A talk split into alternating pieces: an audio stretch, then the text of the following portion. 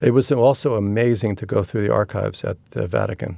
We went through one room and someone pulled out a drawer, and there was a letter from Peter, Saint Peter. From the TED Audio Collective, this is Design Matters with Debbie Millman.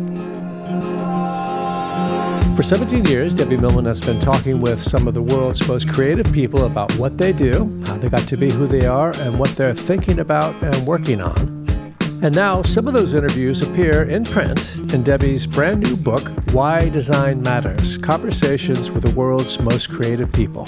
It's coming out in February of this year. In anticipation of the book, we're releasing interviews from the archives this month. We thought it would be fun for listeners to hear not only some great interviews, but also to hear how the podcast has evolved over the years. So we've been releasing the oldest ones first and proceeding chronologically. In March of 2018, Debbie spoke with interactive designer Edwin Schlossberg about his career and about the time he asked the Vatican archivist why they had cataloged so few of their historical treasures. Excuse me if this sounds disrespectful, but you've had it a long time. uh, how come so little? And he said, What's the hurry? Edwin Schlossberg after the break. When we took Design Matters online, we chose Wix because it's the best platform for creating websites. I also created my personal site on it, and I can tell you from experience that it's a great platform. It really has everything I need to manage and grow my business. So go to Wix.com and check it out for yourself. How do you turn a space into an experience? How do you make someone's visit to a store, a museum, or a stadium into something memorable?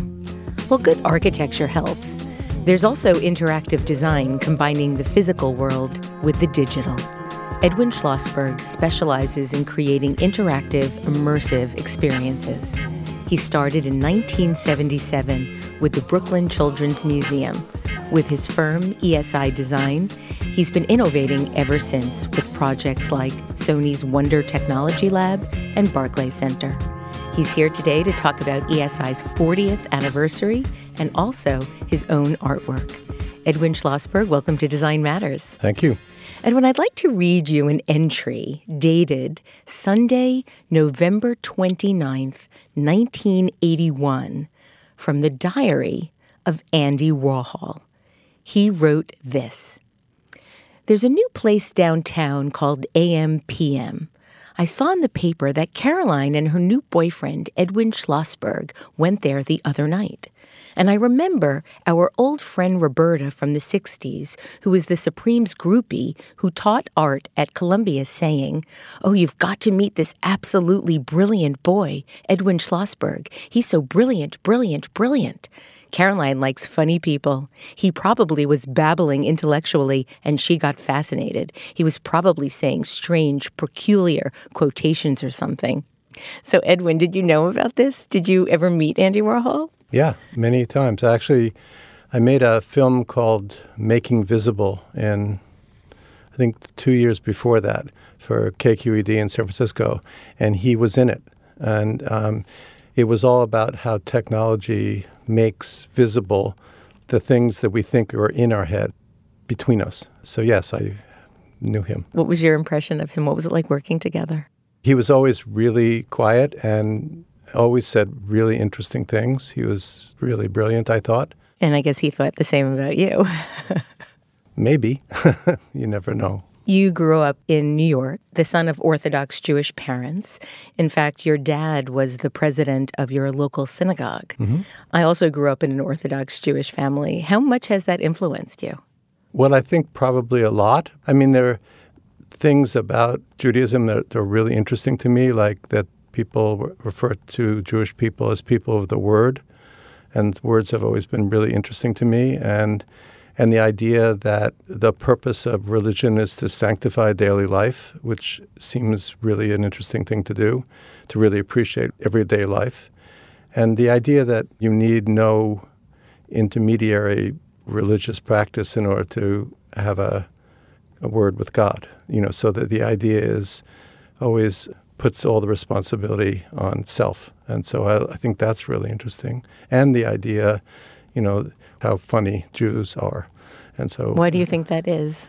Um, probably because they've had to deal with really difficult things, and uh, you know, laughing and humor is key to everything I think about.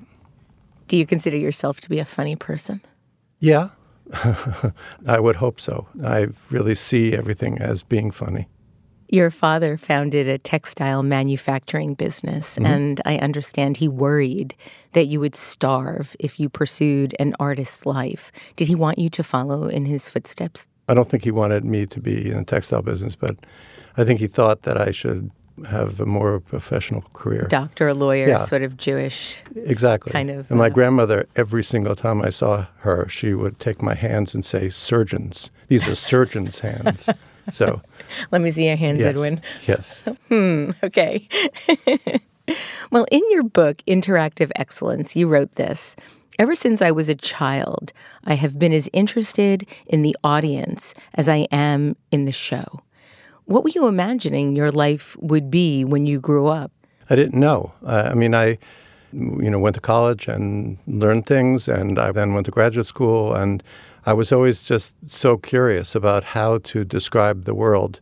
I think that the, one of the implicit assignments people get is this idea of finding something interesting and then telling it to someone else. That sort of was my job, I thought. And when I met Buckminster Fuller, I don't know, I guess in 76 or 77, and the thing that was so interesting to me was he thought that he could make a difference in the way the world worked. And I thought, that's a worthwhile project. That's really interesting. And he loved the idea. He had invented this thought about world game where people, uh, world leaders could play a game together and therefore solve world problems.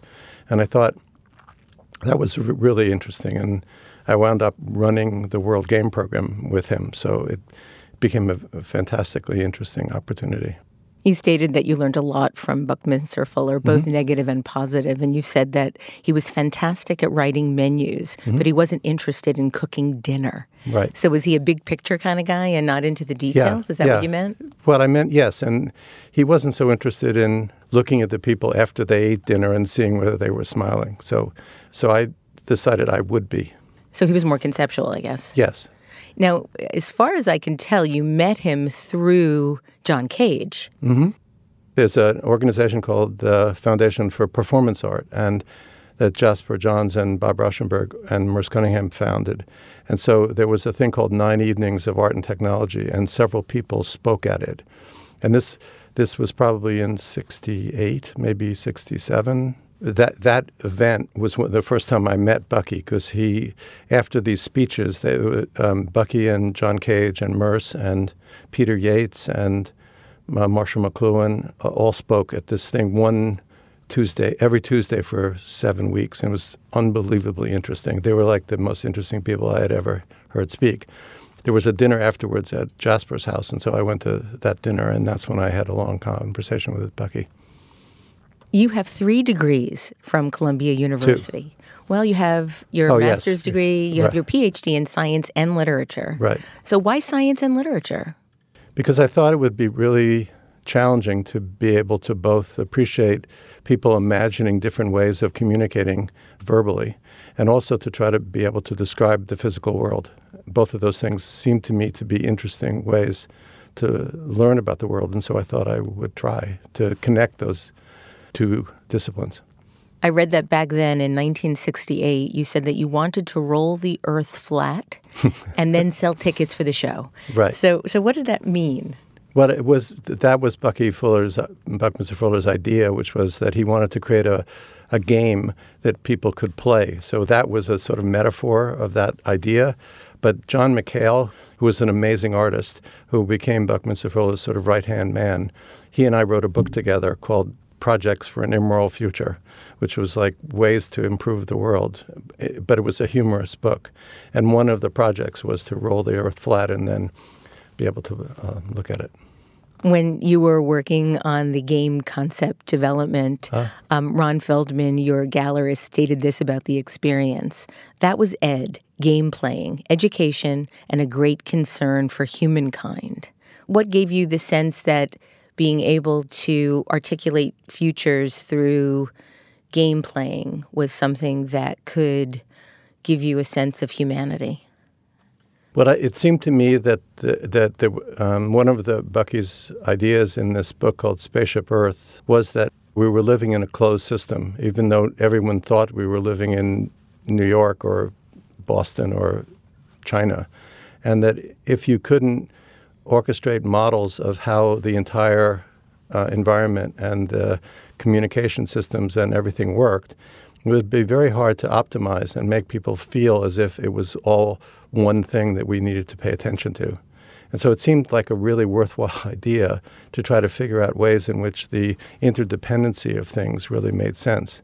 And that's why I started doing this World Game Workshop with Bucky. But it was also ironic that it was also the first time that human beings um, stood on the moon to see the Earth uh, and could see the whole thing at once. And I, th- I think that moment was a kind of, for me, a critical moment to figure out that you needed to figure out tools that enabled people to understand large interdependent systems. It was around this time that you were also making your own art. Mm-hmm. You created a piece titled Words, Words, Words, which consisted of an aluminum box containing poems printed by a variety of different methods on a number of different materials. And the last poem was printed on four sheets of plexiglass, and it fragmented when it was picked up. And in Art International magazine, critic John Russell said this about the piece It is about poetry, but also about the physical act of reading poetry. And then you stated, I hope they see the words, and then I hope they see themselves, mm-hmm. which I thought was gorgeous. What did you want to show them about themselves? Well, just that, that they're seeing words as a, a place in which you were actually assembling ideas is more interesting than seeing it as if it's something passively that you look at and just think about the either the associations of words or just their form. I thought it was really interesting to see it as a dynamic piece because words are really the history of people's agreement about things. That we'll agree that when I say word, you'll know what I mean. And I think the derivation of that has drifted away. And so I think people aren't so interested in the act of reading as a compositional thing rather than just a, uh, an assemblage of thoughts. I interviewed Steven Pinker on the show recently, and we talked about his belief that language is an instinct, but that writing isn't. Mm-hmm. As you were developing your art over the years, over the decades now, how have you approached words? How have you approached language? Are they one and the same for you, or they, or is speaking and written language something very different for you? In a, an ironic way, um, writing is much more of a social act because it requires an imagined conversation in your head, whereas sometimes speaking, like now, I'm not preparing what I'm saying fast enough. You know, so it's just being created, and the the act of reading is always social because typically you're assembling things because you know someone else that you could tell it to. I mean, we rarely would really learn things or go places or do things if it wasn't someone else that we were thinking about telling about it or sharing it with. So I think that what I was trying to do with my art was making experiences that were actually engaging and that would make people either laugh or smile or get serious about something that they were thinking. I read that you once wrote down everything that you know on a series of 52 canvases. Yeah. How were you able to fit everything that you know on? I mean, you're a pretty bright guy. How did you do that? Well, really small type? I saw a volume of what was is called the Da Dian, which was uh, in a third century BC. China, the emperor, commissioned everyone who could write in China to write everything they knew for a year and then they would assemble all these books and the format of it was all the same. It was like you there was one big character characters and then the writing about that character. So i took that as my assignment for a year to pick words and then write about them and draw and scribble other things about it as i proceeded it and then that was the book You've said that it thrills you that scientists are able to see neurons, and your art mm-hmm. is what we might see if we could witness the process of thinking itself. I want to talk a little bit more about what you mean by that because is it possible to think without words? Well, I think most of your thinking isn't in words. I think most of it is um, neuronal processing that's going on. So you're, you're, it you comes out as words because you think to share it. But the, how the brain works is so phenomenally interesting that we can only know that as an abstract pattern now. So, how or what could we see as the process of thinking in your art or, or in any art? Well, hopefully, the piece that you describe, each of the letters is broken up into fragments and then put on one sheet of plexiglass so that when you look at it straight forward, you see it all. But the minute you move from one side to the other, it all falls apart. So you're playing with perspective. What I was trying to do was getting you to assemble that. And some a series of uh, pieces that I did also was on were on mirrors, about talking about you looking at this idea and thinking about it. How much fine art do you still do today? I um, uh, in the last two or three years because um, my wife was the ambassador to Japan, and so I went back and forth to Japan every month or so. Um, I couldn't get anything accomplished. It was because I didn't know where I was in the world. That's I, I, read that you were going back every three weeks. Every three weeks, yeah. That's incredible. Yeah, Your frequent flyer miles must be insane. Yeah. It's amazing that I'm still alive, actually. But she's back now. She's back. So now that she's back, yes. are you back in the studio making yes. art again? Yeah. And and what kind of work are you doing? I just started doing a series on assignments that I was going to give to the readers. Really? Yeah. Can you give us an example? No. Oh, Edwin, because you have fair. to see it. I oh, can't. Oh, that's fair enough. That's it. fair. That's fair. I get it. Okay. Back in the '70s, you were a co-author of some of the earliest handbooks on home computers, CB radios, and pocket calculators. And your co-author, John Brockman, said this about your books. Ed was not so much interested in pocket calculators as in broader issues. Whenever a new technology came into being, we were there with a book. So I have a couple of questions for you about this. First, what broader issues were you interested in? And second, what gave you the idea to publish a book about games you could play on a calculator? What I was having dinner with my Aunt Helen, and she took out her reverse Polish notation Hewlett Packard calculator to show everyone at the table that she had it. And I said, So, Anne Helen, what are you going to use it for? This is a really sophisticated tool. yeah. And she said, Well, once a month I do my taxes. So I figured there was a lot of time left when people had bought these calculators, which were really cool and which allowed you to do a lot of calculation and interesting things, and they had nothing to do with them. So I figured it'd become a consumer product.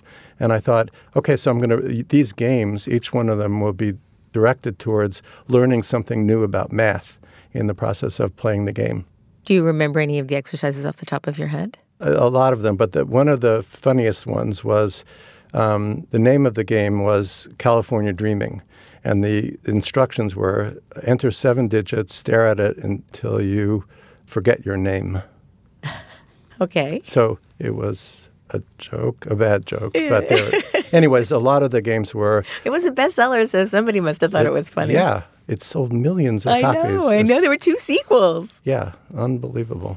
So the books were, were incredible bestsellers, translated into eight languages, and you essentially turned the calculator into the first Game Boy. Yeah. Um, but in a way that made people interact with others using right. their calculators versus them playing by themselves. Right. So I was curious, how important do you think the notion of community is in gaming now versus a user paired to a single device? The idea of play in, in human culture has always been the way in which we practice new ways of being interdependent with each other, learning skills, playing with one another. And so gaming is like a, a fantastically valuable tool. And learning how to play with others now at a distance, but I think soon much more all in the same place, I think is a critical social tool because I think the idea of understanding the consequence of action, like I was talking about World Game, you know, we did this World Game workshop, and the reason why it couldn't really go farther than a workshop was because there was no data and there was no assemblage of information that you could actually play the game and make the outcomes meaningful. But now it is. And so gaming really allows people to imagine that they're not themselves. And so they're playing as a role in something and then really learning something different than they would maybe let themselves do if they thought it was something uh, of theirs. And so I think that's one of the things about interdependency and and experience, social experience, which is that you're always imagining who you're talking to and you're imagining what they're thinking about it. And it gets people to realize that an idea is only valuable if it's between people rather than in their head. Do you think that all games give you the ability to be someone else, or is it just electronic no, or I computer games? Clue, um, hmm, that's Monopoly, uh, any game, poker. If you look at people playing poker, they always have their poker face on. You know, it's different them but you can always see the tells. And that's sort of the thing yeah. I like most about poker is Yeah. really seeing the person through Yeah. the game. Right. Early in your career, you've said that you would conjure up designs and leave them to be executed by others, but they didn't always come out right, which led you to want to start your own company. Yet you always said you never set out to be a designer, Right. and yet you are one. So what happened to change your mind?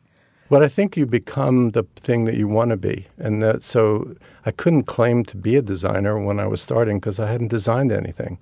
I mean, when I got the job to design the Brooklyn Children's Museum, I had never designed anything, which was amazing. And so how did you get that job? How did that happen?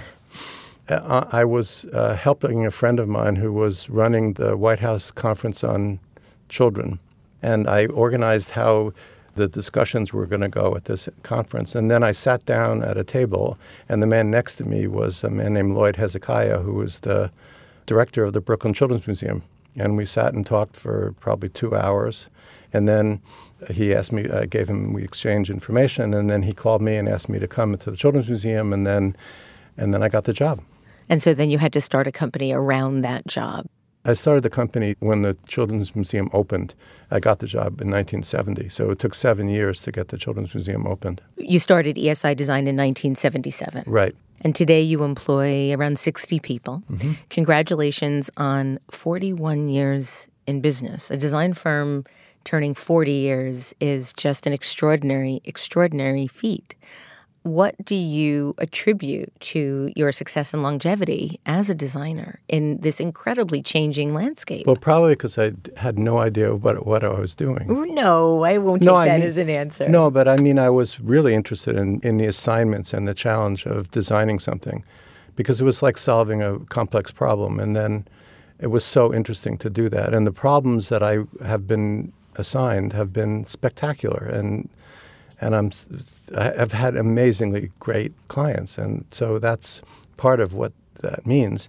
And because I didn't have a model of what having a design office meant, I didn't really understand that. And you know, George S. Kaufman used to say that if you do anything long enough, they'll build a theater around you. And so I think that that's more of what uh, having this office for 41 years is like. I think we're kind of good at it now. You've always been slightly ahead of what's happening technologically. How have you been able to stay on top of what was going to impact our culture through the decades? Well, th- we now have a, a phenomenal group of people who are paying attention to what's going on in the world and looking at possibilities. And I mean, one of the things that's so interesting is Brooklyn Children's Museum. I really wanted to have computing, and um, we had this idea of doing a child recognizer because you could really detect at that point in time with very little data. You could check stride, weight, and profile. And so we could have recognized you, and then when you came in back in the museum, it would say, Debbie, you've done a good job. We wanted that to happen. But it turned out that the computer that we needed to process that cost uh, a million and a half dollars, and the total budget for the museum was $1.8 million. So it was How much would something like that cost now? $2.50. Exactly. Yeah. Speaking of longevity and bringing our conversation back to my first question when I referenced Caroline, you began dating Caroline Kennedy after meeting at the Metropolitan Museum of Art where she worked.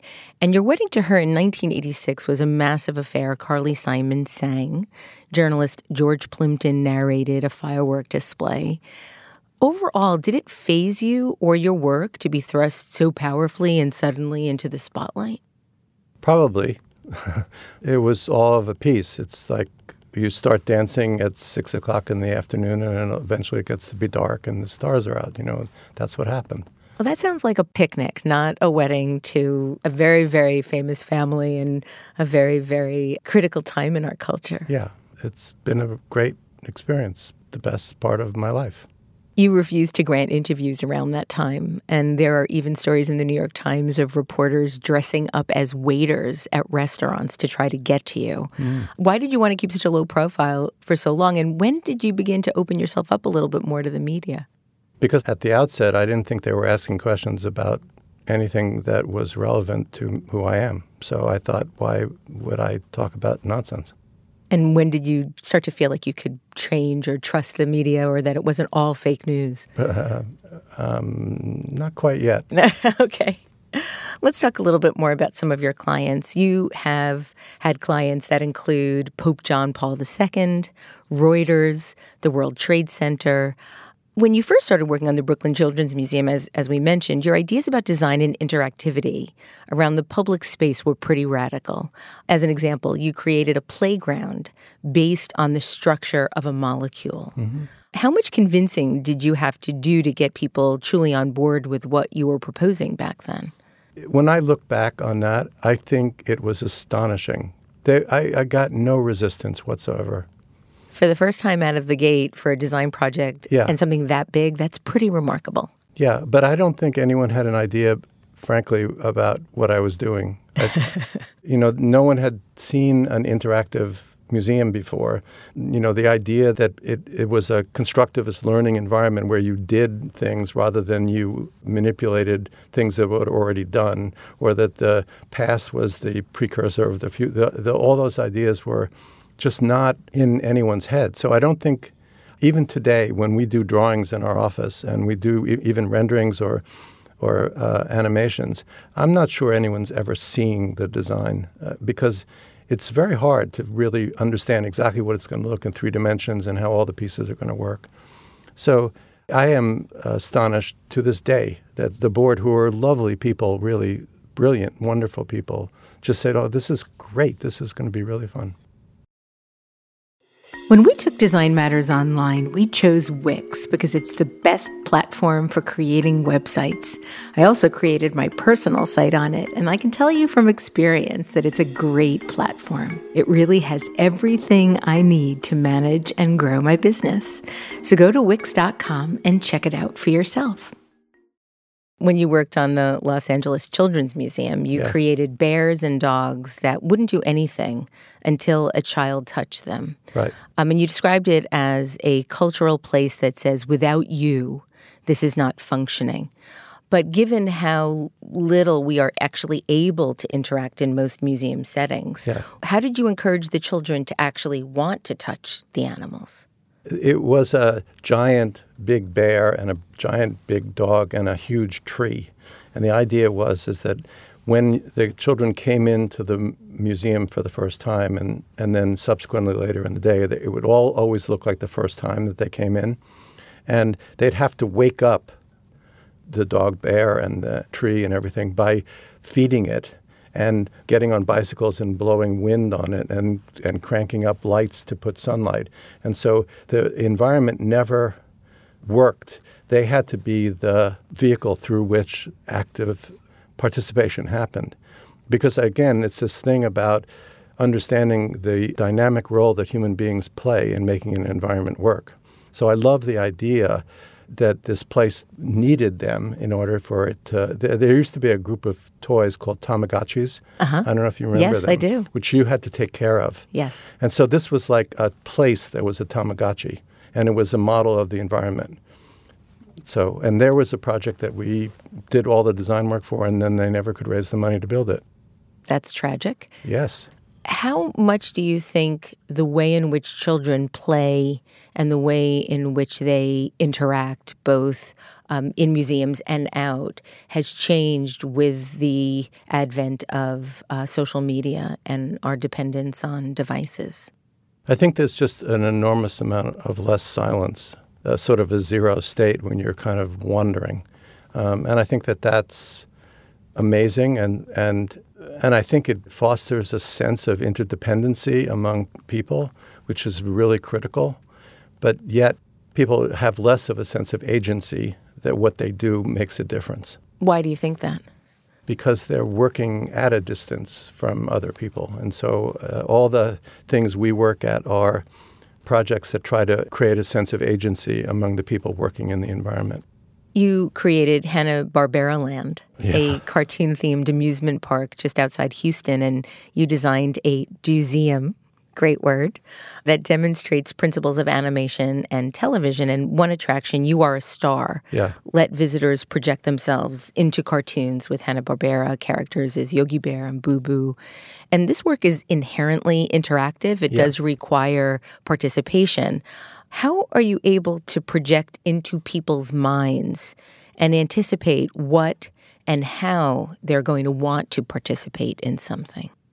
The first step of a design process of a project for us is to try to think about what the invitation is going to be to this experience, how someone would feel or understand what they were coming to experience, and that the experience would be involving, engaging with them, so that you feel as if when you wa- go to this place, it's not going to be something that you passively can walk by, that it's something that you can engage with, and that there's a consequence of your actions. How can you create an unforgettable interactive experience that is remarkable for different kinds of people? Are there common denominators in terms of that sort of seductive nature of encouraging somebody to participate? Well, they're all different kinds of invitations. I, I think one of the projects which I'm most excited by and pleased by is the uh, Edward M. Kennedy Institute for the United States Senate, which just opened, well, not just, it will be three years in March. But it is a, a full scale replica of the Senate chamber. And it's 100 people at a time go into this, this environment, and each of them is a senator. And they receive all the information about a certain day in the, in the Senate and the bills that are up for being passed or not passed. And they have to figure out how they're going to work together to make it happen. And it's three, it takes three hours. And it is a remarkably interesting, remarkably compelling experience for all the high school kids that come and do it. And we also made it so that the platform on which this institute works, the scripts for all the different days in the life of the Senate, are made by other high school kids. So all the work is being done collaboratively, both either composing the work or playing the, the work. And the level of engagement of people having to take, stand up and defend policies that they don't like because they want to learn how to collaborate and how to reach consensus is a thing that I think is a critical ingredient of contemporary life. And a critical ingredient of our being able to prosper as a society and as a culture. Mm-hmm. How do you plot the journey that people take through these types of experiences? If somebody starts here, they're going to go there. If somebody starts there, then they move there. Is that something you think about? Yeah, we do storyboards, use model storyboards of all the different players in the game and how they work with one another. All four of your great grandparents were Ellis Island immigrants who were born within 50 miles of one another in Russia. Right. And ESI was chosen to design the Ellis Island American Family Immigration Center, giving people a chance to interact with the exhibits and find out if their own families passed through the gateway to the United States.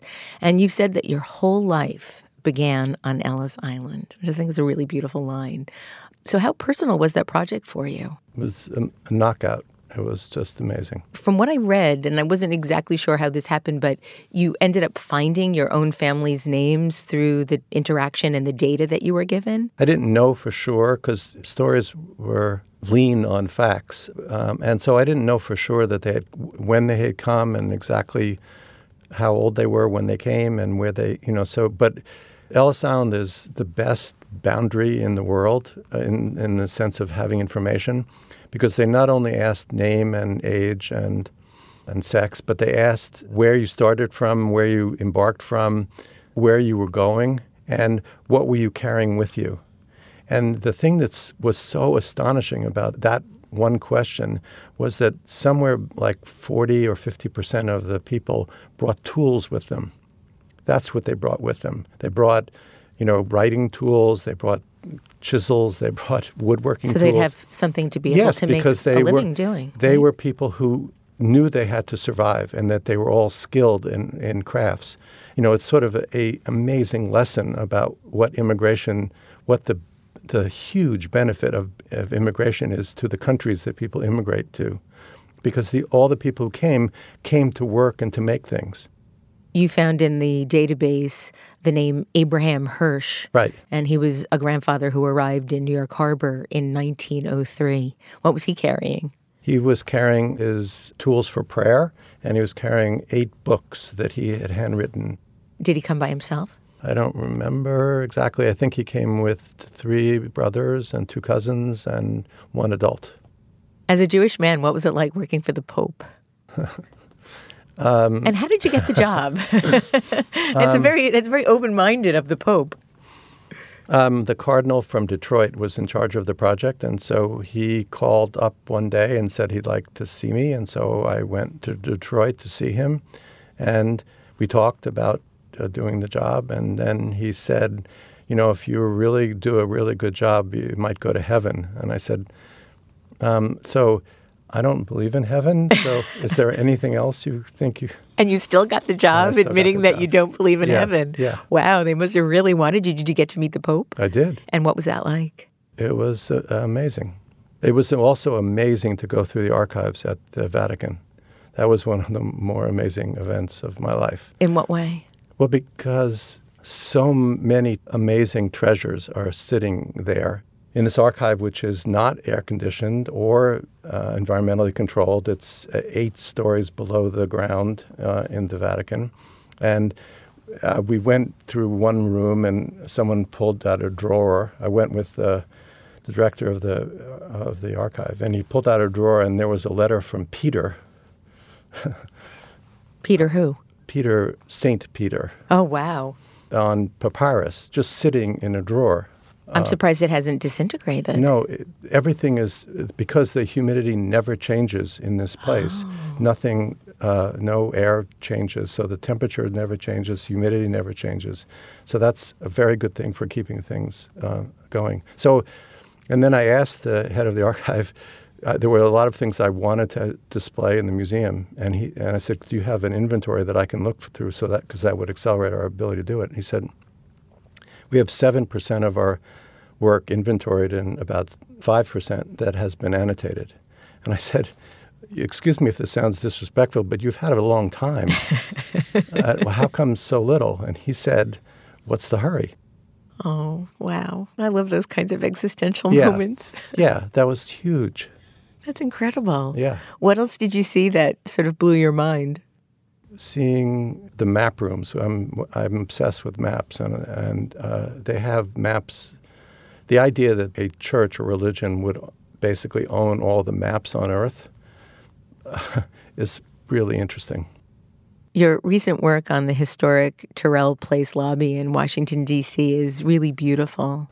Um, your team created 1,700 square feet of colorful digital scenes using 5 million LEDs that cover the walls. Things like blooming cherry blossoms, multicolored tapestries, butterflies. Not only are the scenes motion interactive, but they're crafted using algorithms to ensure that they are always unique and original. And it made me think that everything you do feels somehow personal to these people that are passing through the space because they're never ever going to be seen again. How do you deliver experiences that are so personal? Our office is filled with astonishing people, and the team together is composing these experiences. So, you know, a really good composition is one that is multi voiced and also multi intentioned, so that you know that you're talking and speaking and making things in, with lots of people in mind. And the, the Terrell Place thing is also cool because we put cameras in the ceiling and people moving through the space actually interrupt the flow of the media and change it all the time so that you feel as if you're amongst the drivers of the experience in the room that you're in rather than thinking of it it is something that's autonomic and, and it doesn't have anything to do with you Yeah, actually, I think the word personal was probably wrong in, Yeah. in that question. It was really more intimate in terms of this ephemeral nature of life and living and time. And you're going through this interactive display, this lobby, and nothing will ever be repeated. Right. And, and there's something really, really wonderful about that, and also really heartbreaking. Um, well, I haven't thought about the heartbreaking part, but I, the rest of it, I think, yeah, that was the goal. Where does interactivity fail us?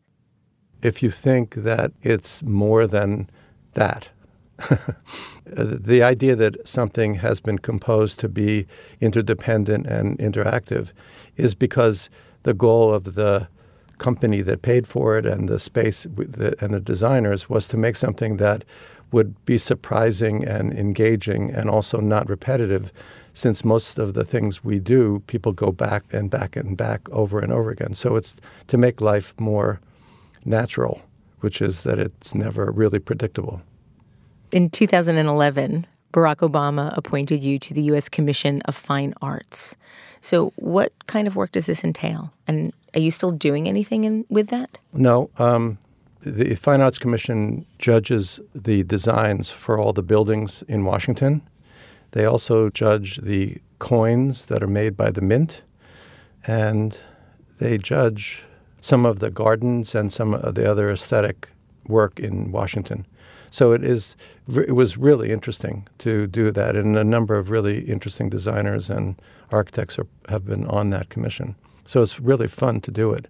And I did it for three years, and then when my wife got appointed to be ambassador to Japan, I resigned because if I had to go on one more plane trip, I would have Yeah. died. So I had to stop. And my last question is one about how you refer to yourself. All through your life, you've been framed as a Renaissance man, and to this That day, means old. No, it doesn't. You were referred to as a, you were referred to as a Renaissance man in Andy Warhol's diary, and to this day, it would be a fair assessment of your varied output. It really would be. So, how do you see yourself? Do you see yourself as an artist, as a interactive designer? How would you describe? I, I read that you once scoffed at this type of question and answered that you're a nuclear accountant, Right. Uh, because it doesn't mean anything. Right. But do you still feel that way today? How would you how Yes, would you describe yourself aside from way. a nuclear accountant? Independently healthy. Okay, fair enough. Well, thank you for answering that question. Edwin Schlossberg, thank you for the many, many contributions you've made to art and design and culture. And thank you for joining me today on Design Matters. It's been fun. And happy anniversary, 40 years. That's that's big. Thank you. You can find out more about Edwin Schlossberg and ESI on their website, esidesign.com. This is the 14th year I've been doing Design Matters, and I'd like to thank you for listening. And remember, we can talk about making a difference, we can make a difference, or we can do both. I'm Debbie Millman, and I look forward to talking with you again soon. Debbie's new book, Why Design Matters Conversations with the World's Most Creative People, is coming out in February of 2022.